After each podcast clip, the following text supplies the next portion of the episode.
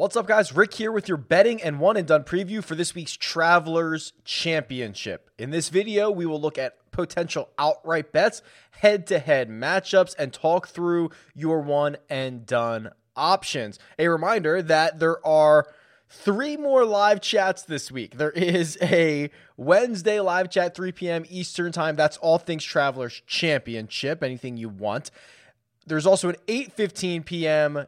Eastern Time Jock Market Power Hour. That is Stock Market DFS, all things Jock Market. And then Friday, a cut sweat show, a data driven cut sweat sh- show. Did it for the first time at the US Open, planning to do it every single week. That is tentatively 5 p.m. Eastern on Friday, but you might want to go over to that room. You might want to hit the, the, the subscription bell because there's a chance that that time is fluid. I'm going to just try to time the most important kind of critical moments of the cut sweat. So tentatively 5 p.m. Eastern time on Friday, but that could certainly change in either direction.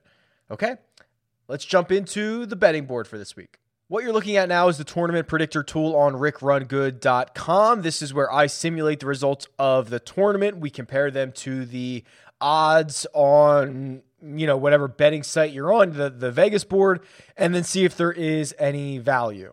Three golfers each won this simulation over 10% of the time. Um, Bryson DeChambeau won it the most, 10.9%. Dustin Johnson won at 10.6. Patrick Reed won at 10.2. There is a case to be made, I believe, for Bryson this week. You know, the the idea that he is 12 to 1, he was 12 to 1 last week, wasn't he? To win the US Open, now you get a significantly easier field. You could argue that Bryson's skill set lends itself better to the US Open than it does here to TPC River Highlands, but he's got three consecutive top 10 finishes. The front nine he should be able to really decimate. You know, it's that's the side with the two longer par threes. It's the side with uh, what will essentially be a drivable par four, uh, the uh, one par five. That that's the side he should really be able to take advantage of.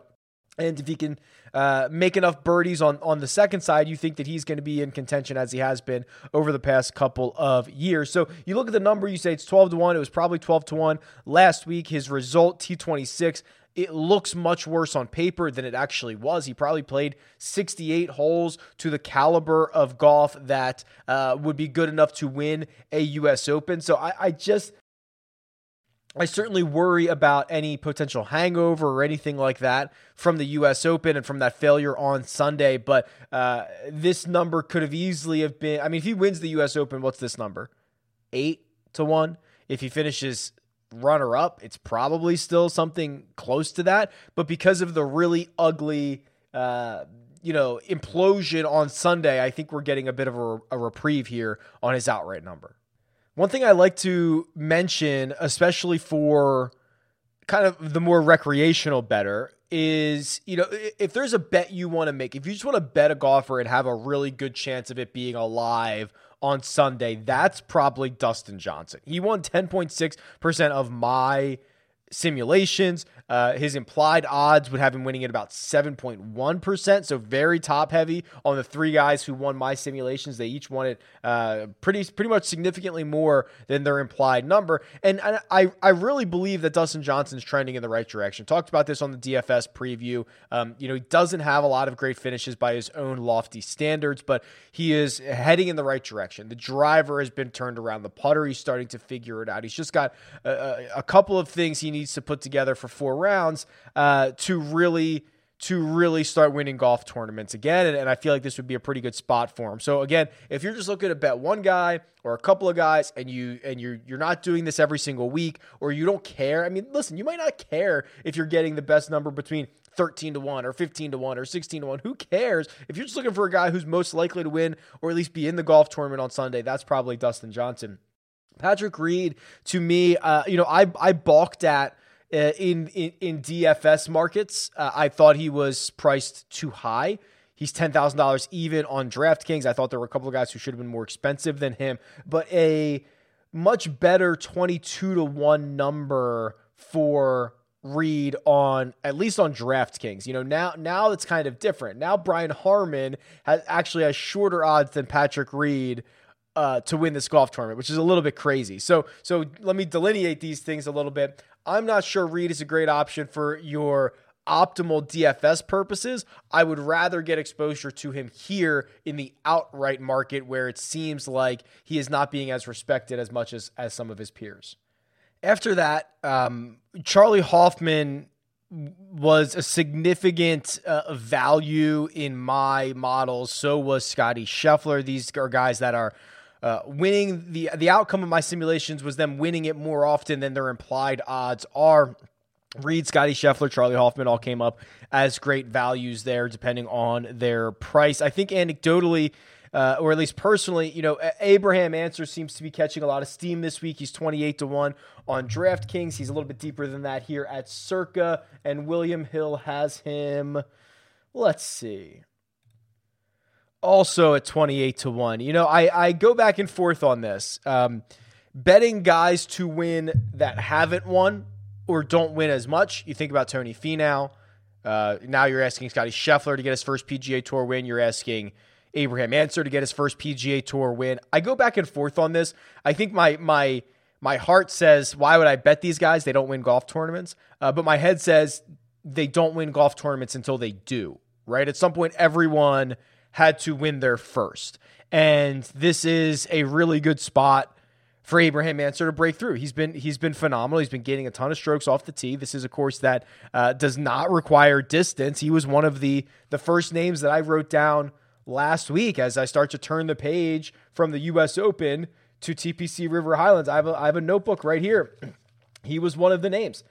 Ancer was one of the names. Harman was one of the names, honestly. And it, you know, the fact I see him now 20 to 1 at uh, at DraftKings is is kind of crazy. He's 28 to 1 at William Hill. That would be a much better place to to fire away. That's a much more fair number on Brian Harman. Um, you know, I'll talk about some of the other guys as I as I get further down the board that I that I wrote down, but you know, Ancer is seemingly a great fit for a spot like this. Um, I don't think I need to spend much time on Keegan Bradley. Keegan Bradley is a guy that uh, I've tried to outline over the past couple of weeks how he is trending in the right direction. Now he gets to go to a place in New England that he's finished inside the top 10 twice. He is 45 to 1.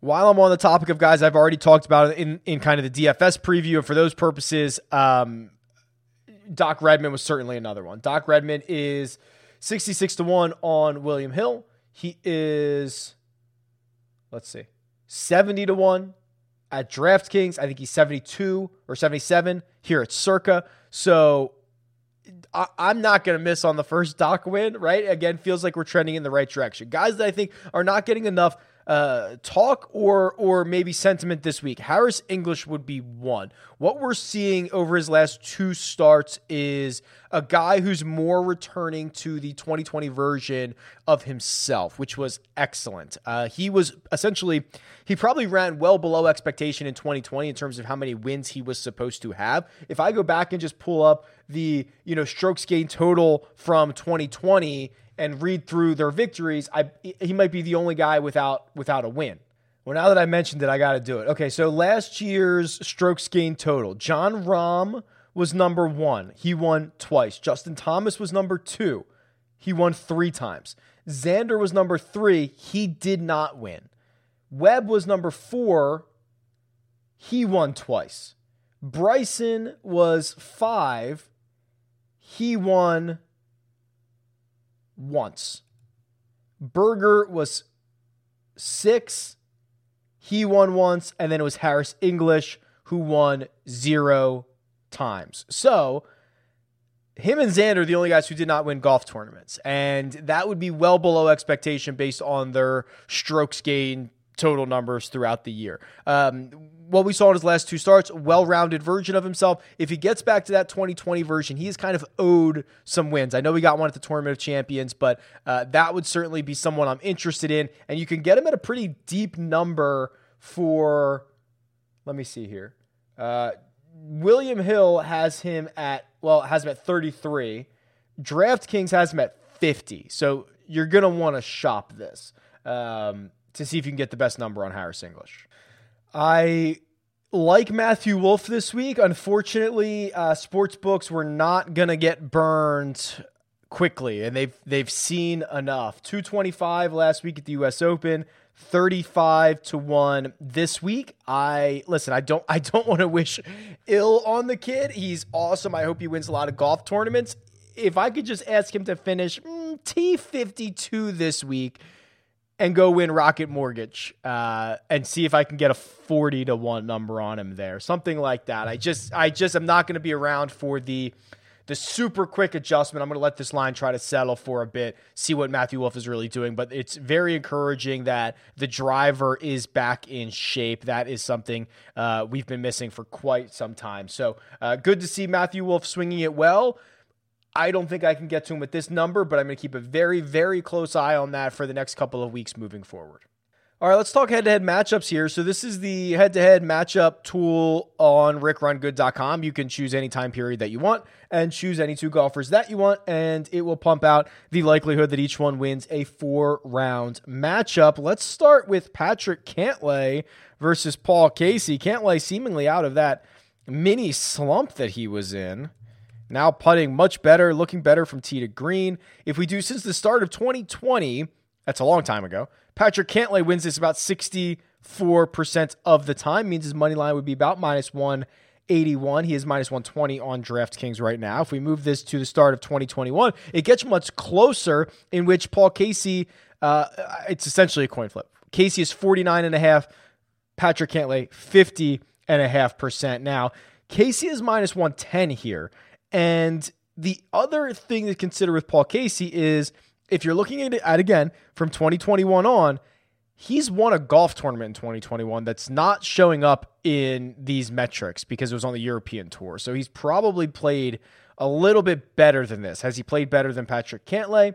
You can decide that, but he's probably played a little bit better than this. And if we do continue to shorten the time frame, you know, we go from February on, Casey does become the favorite here, minus 134. So if you're willing to kind of ride with a shorter term look back period, I think Paul Casey is the side that you would want to lean on here.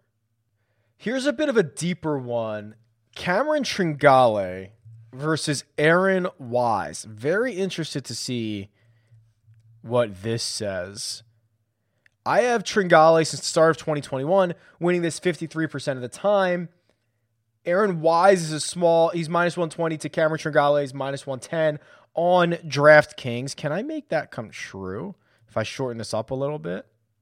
Yeah, again, if you kind of go since that February period, mid February, you can start to get Aaron Wise to be the favorite. I, I, I think Aaron Wise is much more appealing from a, I don't know, top 10, top 20 number than maybe getting him in outright, or excuse me, in matchup situations. You know, he has been truly volatile. Let me see if I can show you this.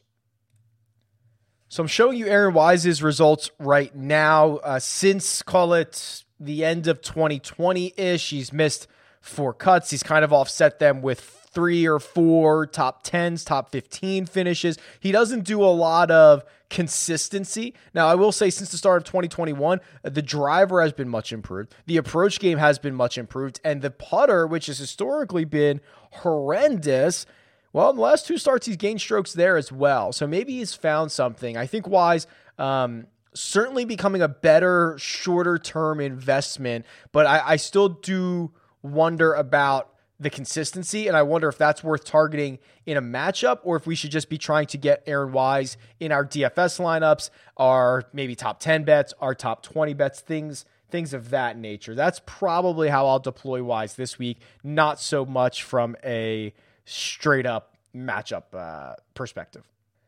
I'm trying to see if I can find a big discrepancy, uh, and I'm not sure I'm going to be able to. We can try this one. I, I, think that most people aren't realizing how good Scotty Scheffler has been.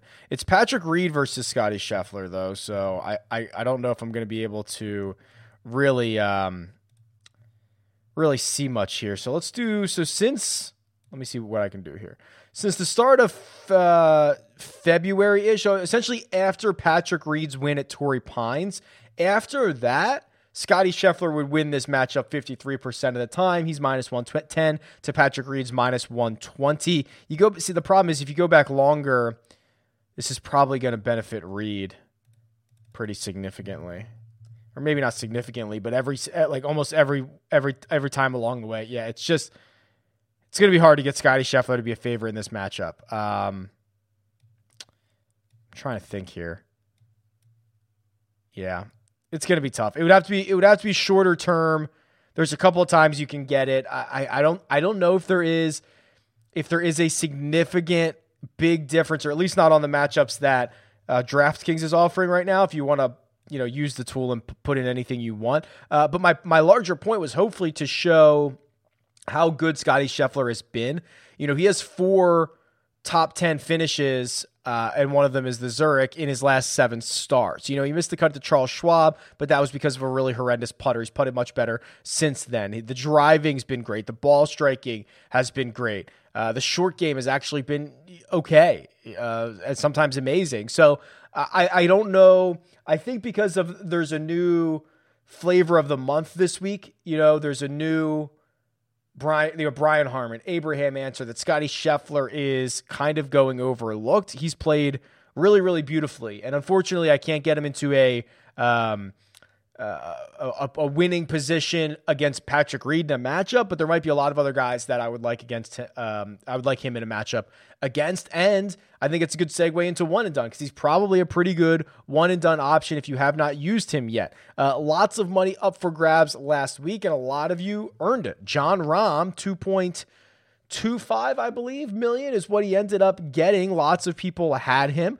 um, in the run good one and done. He is now, of course, the most used golfer. Basically, everybody has used him at some point this year. Um, and Caster Joshua continues to lead and is opening his gap 15.5 million. Graybo in second, Nash the Flash, Chappy Chaps, and the Herminator has actually made a move into the top five. So, congratulations to them. I mentioned Scotty Scheffler you know, this is not necessarily a, a large uh, a large purse for this week, but hey, over a million bucks for first prize. If you can go out and get that, certainly going to be worth it. I imagine uh, you probably are not using Bryson this week. You, you've either already used him or you will use him maybe at Rocket Mortgage. That seems like the most logical place.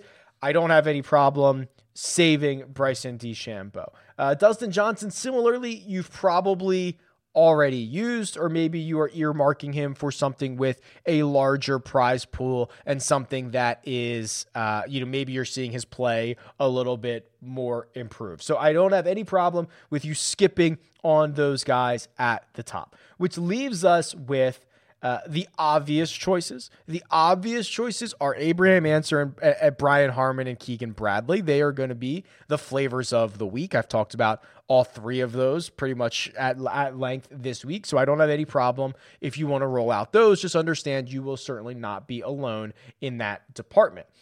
A couple of guys that I think you could pivot to. Um, interesting to see uh, uh, Paul Casey here. You might have used him at Valspar. You might be saving him for something, but this is probably one of the better spots for Paul Casey. You know, he is a, a great ball striker who who who has um, an opportunity to just hit everything to ten feet and and and and go out there try to roll in as many putts as, as humanly possible. He's been playing beautifully. I would not mind that.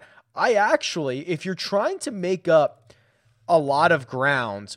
Would not mind Matthew Wolff here. Uh, what I saw at the U.S. Open is a guy who found his weapon again. We talk about that a lot. A guy who found his weapon at the U.S. Open, gained nearly four and a half shots off the tee. If he's going to do that routinely moving forward, he's going to be scary again, especially in a field and a course like this. I, I I see he is not very good around the greens. My argument to that is if you're tapping into that this week, you're probably in trouble. So I would not mind Matthew Wolff this week or at Rocket Mortgage. Similarly, Joaquin Niemann was a guy that last week I was really worried about because of the around the green play. Let's see what he actually did last week around the greens.